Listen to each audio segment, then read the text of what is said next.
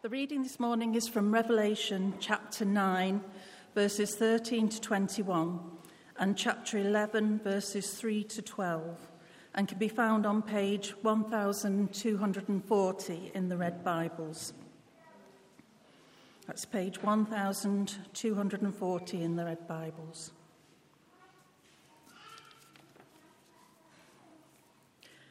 Revelation chapter 9, verse 13. The sixth angel sounded his trumpet, and I heard a voice coming from the four horns of the golden altar that is before God. It said to the sixth angel who had the trumpet, Release the four angels who are bound at the great river Euphrates. And the four angels who have been kept ready for this very hour and day and month and year were released to kill a third of mankind. The number of the mounted troops was twice 10,000 times 10,000. I heard their number. The horses and riders I saw in my vision looked like this. Their breastplates were fiery red, dark blue, and yellow as sulphur. The heads of the horses resembled the heads of lions and out of their mouths came fire, smoke, and sulphur. A third of mankind was killed by the three plagues of fire, smoke, and sulphur that came out of their mouths. The power of the horses was in their mouths and in their tails, for their tails were like snakes, having heads which they, with which they inflict injury. The rest of mankind, who were not killed by these plagues, still did not repent of the works of their hands. They did not stop worshipping, demons and idols of gold, silver, bronze, stone, and wood, idols that cannot see or hear or walk. Nor did they repent of their murders, their magic arts, their sexual immorality, or their thefts. Then, continuing at chapter 11, verse 3. And I will appoint my two witnesses, and they will prophesy for 1,260 days, clothed in sackcloth. They are the two olive trees and the two lampstands. They are before the Lord of the earth. If anyone tries to harm them, fire comes out of their mouths and devours their enemies. This is how anyone who wants to harm them must die. They have power to shut up the heavens so that it will not rain during the time that they are prophesying.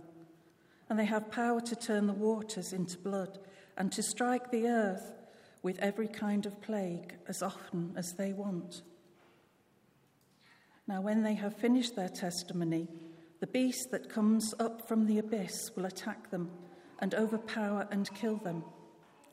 Their bodies will lie in the public square of the great city which is figuratively called Sodom and Egypt, where also their Lord was crucified. For three and a half days, some from every people, tribe, language, and nation will gaze on their bodies and refuse them burial. The inhabitants of the earth will gloat over them and will celebrate by sending each other gifts because these two prophets had tormented those who live on the earth. But after the three and a half days, the breath of life from God entered them, and they stood on their feet, and terror struck those around them. Then they heard a loud voice from heaven saying to them, Come up here. And they went up to heaven in a cloud, while their enemies looked on. This is the word of the Lord. Thanks be to God. Well, as we've said, these are big chapters. There's lots in them. I don't know if you've prepared by reading them in advance, but or whether you just got a flavour through the reading. It'd be helpful to have a Bible open in front of you if you can, because we are jumping between four action-packed chapters. But why don't we open with a prayer as well? Because it can feel very daunting for me, um, what we have in front of us. Father God, we thank you for your word, even when it is hard, even when uh, we struggle to understand what you're telling us. We pray, Father, as we come before these big passages, maybe we're feeling anxious about them or overwhelmed by them. Lord, would you bring us uh, to your feet? Help us to, as we uh, come together to your word, would you be feeding us through it? Would you be drawing us closer to you through it and filling us uh, with a knowledge and a love of you and of your Son, Jesus, in whose name we pray. Amen. Well, it's two weeks since we looked at the seven seals of chapters 6 and 7. And this week we have these four chapters, chapters 8 to 11. And instead of seven seals, we have, as was beautifully demonstrated for us, seven trumpets. And as we enter these chapters again, it's probably helpful just to pause and reflect um, what Revelation is that it is apocalyptic literature, it's a particular type of literature. In chapter 9, here, verse 17 in our passage, John calls it a vision that he's having. And we need to remember that when he sees things, he says he sees something like something. Not that it is exactly that thing. So, a scorpion, you know, locust monster creature, he sees something like that. That isn't exactly what he sees. We need to remember that with apocalyptic literature, what John sees isn't to be taken completely literally. And in fact, that if we were to take it completely literally, we wouldn't be reading it in the way it was meant to be read. And people have generally interpreted these chapters according to their view, therefore, of how apocalyptic literature works. And there are three general approaches that people take. People say John is either referring to the past, the present, or the future. The past, the present, or the future. You see, see some say John was writing about his near past referring to specific events that happened in the first century AD. So, for example, the Roman destruction of the temple in Jerusalem, or the deaths of Peter and Paul the apostles. Some say John is writing about things that always apply to the church in the present, the here and now.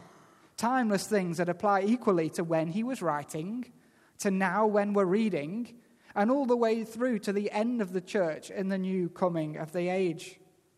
And some say John is writing about that future when Jesus will return again, and, and just the immediately preceding point in time leading up to that, to the end times. And many increasingly see it as a mixture of these. So it isn't just past, or just present, or just future, but a mixture of two or three.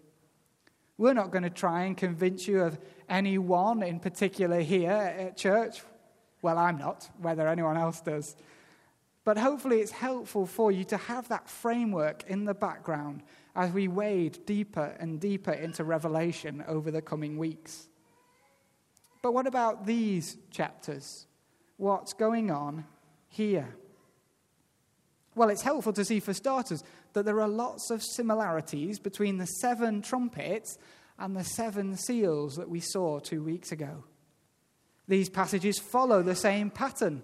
The first four trumpets, like the first four seals, form their own little unit at the beginning, whilst the last three trumpets, like the last three seals, come separately. There's also an interlude between the sixth and seventh trumpet, just as there was between the sixth and the seventh seals. But there's differences here too. Things clearly intensify. Not only do we get a more vivid and, and sort of intense picture of what's happening in these chapters, but we're also told by John that the numbers rise too. The amount of destruction, the number of the dead, rises from a quarter to a third and will continue to rise in future weeks. In fact, the effects of the seven seals and the seven trumpets and of the seven bowls to come is of a kind of downward spiral. It might be that John is depicting the same event happening again and again and again. But if, he's, if it is, he's, he's ratcheting, ratcheting it up each time. He might be showing us the same event from different angles, but he's deliberately going, making it worse and worse and worse each time. It's a bit like if you've ever read the book of Judges. Things slowly get worse. There's a cycle that gets worse and worse and worse. But let's get on with it now and look at what these chapters actually say. And the first place to go is right near the beginning, chapter 8, verses 3 to 5, the prayer of God's people.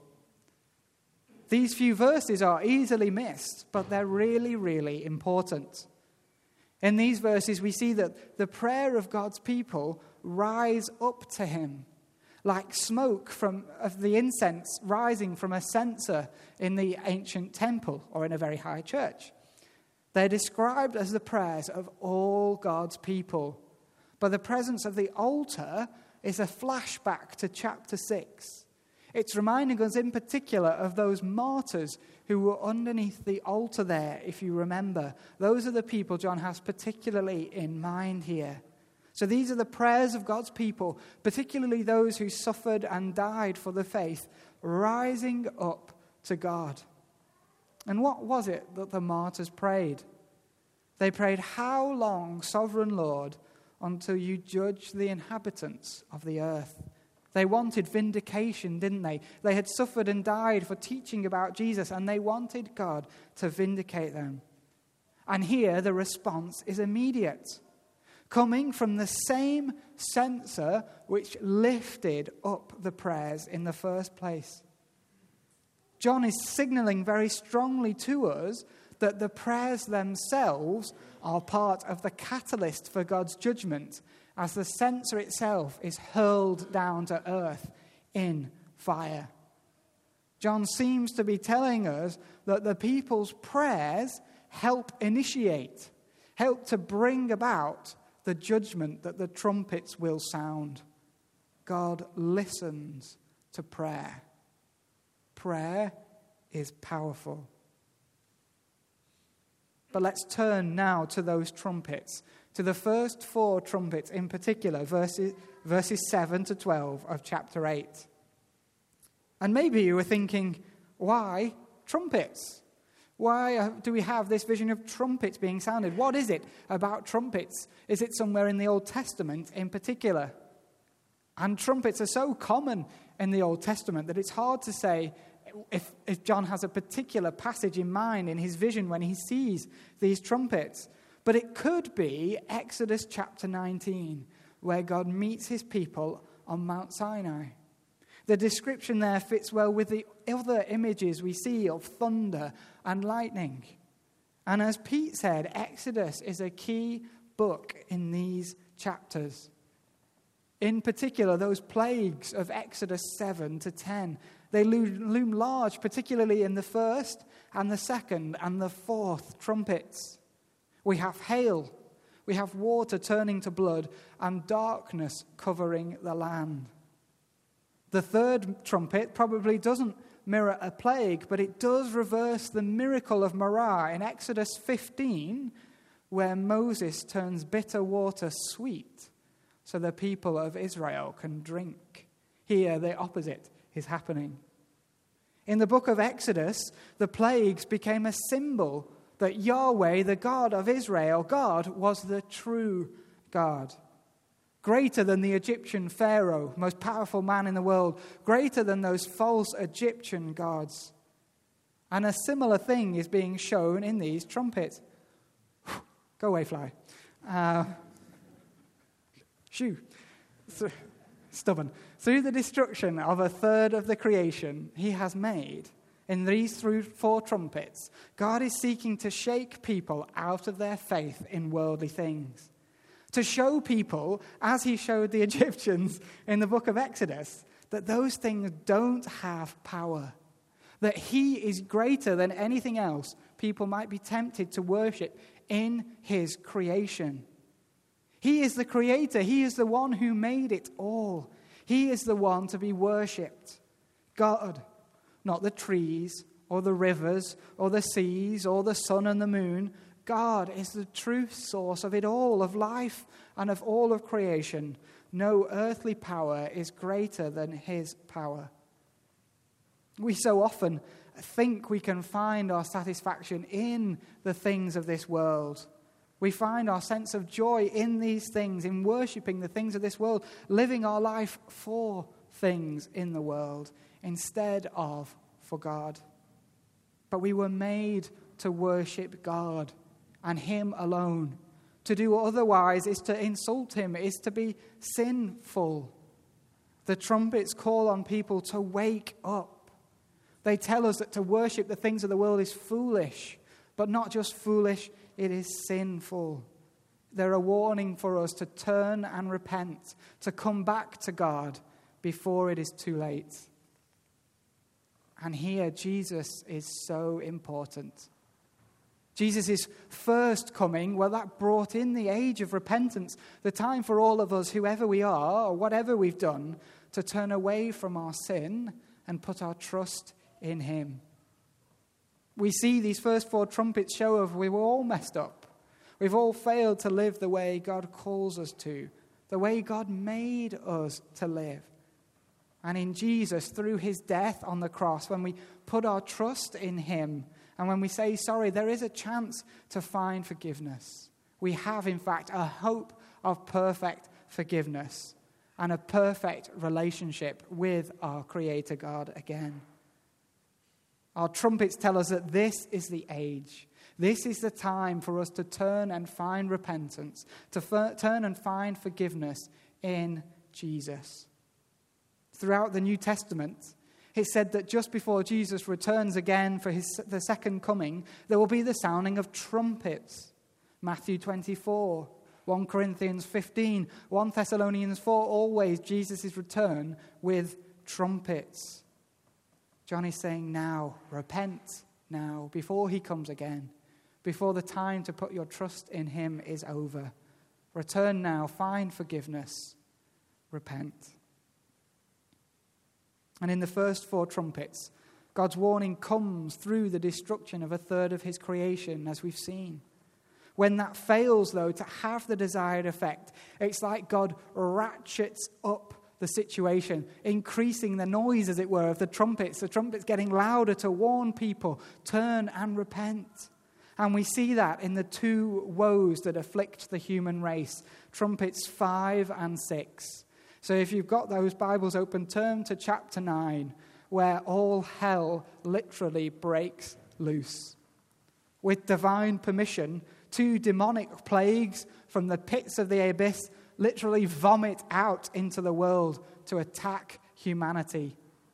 We don't have time to go into too great detail. Remember, this is apocalyptic literature. John sees things like such and such a thing.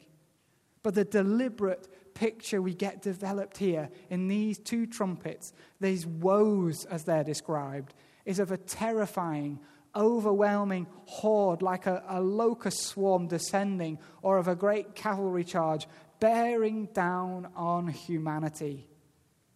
The fact that the fifth trumpet doesn't kill but simply tortures people. And then that verses 20 and 21 tell us that even after the death of a third of the human race, at the release of the sixth trumpet, people still don't repent. Well, it shows us that there is an underlying purpose to these two woes.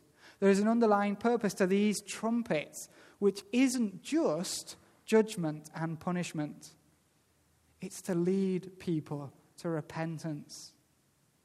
If, and if we follow the pattern of the seals, uh, when we saw the first four seals and the fifth and the sixth one, well, it means that these two trumpets aren't here for believers. Those who've already repented, those who've already put their faith in Jesus, are protected from these trumpets. Because the purpose of them, the purpose of these horrifying demon creatures, is to force people, to turn people to repentance. And so the point of verses 20 to 21, well, it's to stress the depth of humanity's sin. Even after all six of these trumpets, people still won't turn away from worshipping things in the world, whether that's the sun and the moon and the stars, or whether it's things in the modern day that we might worship. They, people refuse to turn away and put their trust in Jesus. And then just before we get to the last trumpet, John throws in another interlude, a great big chunk of space in between. And we will get onto that. But before we get there, let's fast forward to the last trumpet, the seventh trumpet, chapter 11, verses 15 to 19. So jump ahead. We've had six trumpets, we're coming on to our seventh. And just as the seven seals ended with a vision of the throne room, so the seven trumpets end in the same way.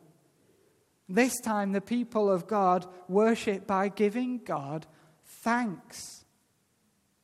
Why is it that they're thanking Him? Well, what is it they say? We give thanks to you, Lord God Almighty, because you have taken your great power and begun to reign. The nations were angry, your wrath has come.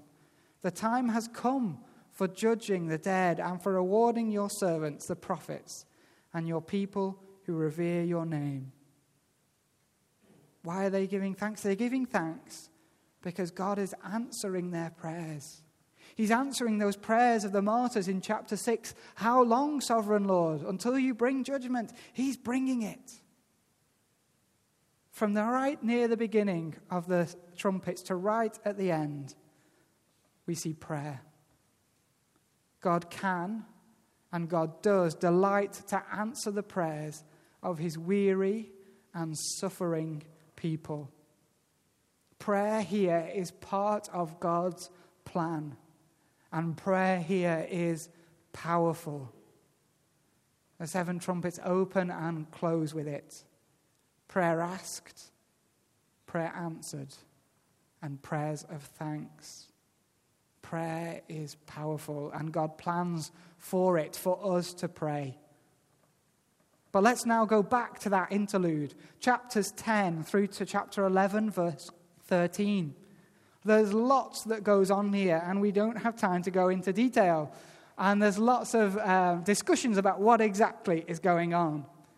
We know that John eats a scroll which it turns out is both sweet and sour, which is good news if you're like me. It's my favorite.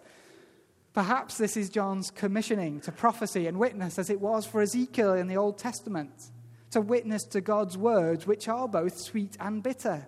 Perhaps sweet and bitter because they promise both judgment and salvation. Either way, John witnesses. And the importance of witness is there in chapter 11 as well. The great city mentioned could be Jerusalem, it could be Rome, but it might well be meant to symbolize the whole unbelieving world. Who are the two witnesses? Well, they could represent the return of Moses and Elijah in the future. They could look back to Peter and Paul. Or it might simply be that the witnesses represent the church throughout the ages. Every believer in Jesus who witnesses to him. In that case, there's two of them because of Deuteronomy's concern that two witnesses are needed to prove that something is true. And Jesus' call to send out his disciples two at a time, two by two. Two witnesses are needed to prove something is true. In this case, that truth of the gospel message, the truth of Jesus' words. And these two witnesses, they preach God's words. They preach especially that, those words of repentance, symbolized by their sackcloth that they wear. And they do so for a symbolic length of time 42 months, 1,260 days, the three and a half years of Daniel. During this time, they are safe. Only when their work is done are they finally killed, which is a cause of celebration to the world which hates their message, the message of repentance, the message of Jesus. Their resurrection and ascension, their life of faith, their life of witness, as well as their words, show that by speaking Jesus' words, by speaking Jesus' message, they're following in his footsteps. They're picking up their cross and following him. But what's most striking of all here. All of those questions what ifs, what if, is this this person, is this this person? What's most striking of all here is to compare it to chapters 8 and 9. Because all of those punishments and all of those judgments in chapters 8 and 9 Well, we know they didn't change people's stubborn hearts, did they? That's what verses 20 to 21 said. People did not turn from worshipping the things of the world. But this does.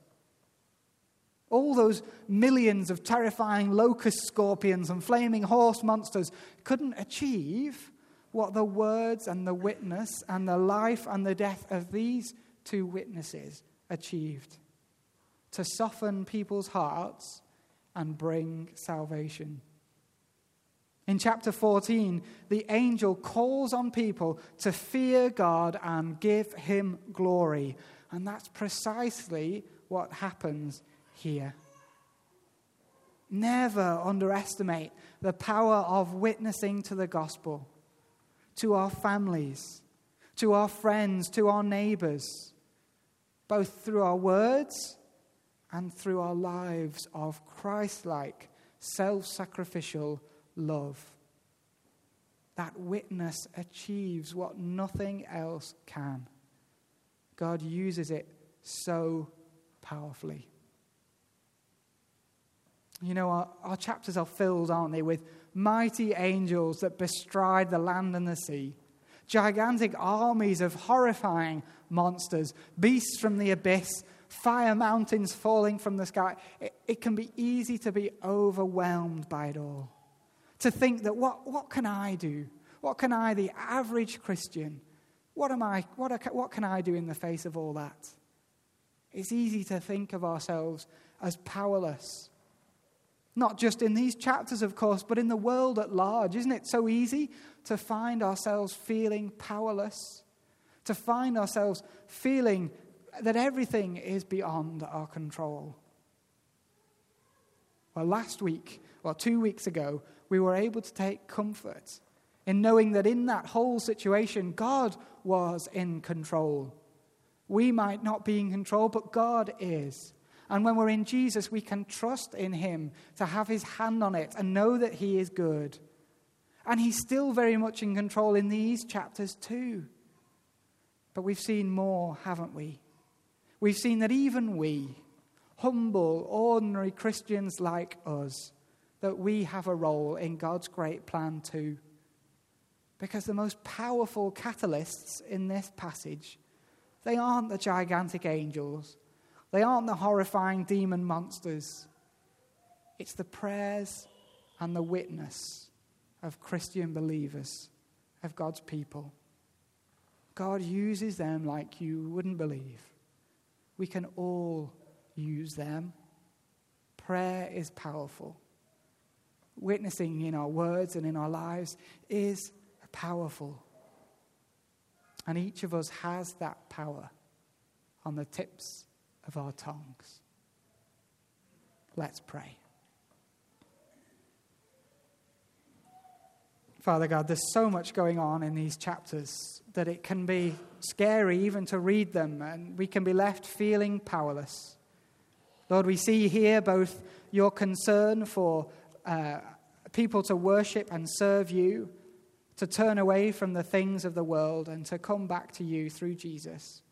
And we see also that in Jesus we are not only completely forgiven, not only that we can trust in your sovereign good, but that you use us Help us to see and know how powerful those little things, prayer and um, witnessing to you, are. And as we go out to uh, wherever we're going in the future, in these next uh, weeks and months and days of our lives, please help us to know not only that you are sovereign, but that you are with us, calling on us to pray to you and to witness to you, because you are good. And in Jesus, we have that hope. And we pray this in his name. Amen.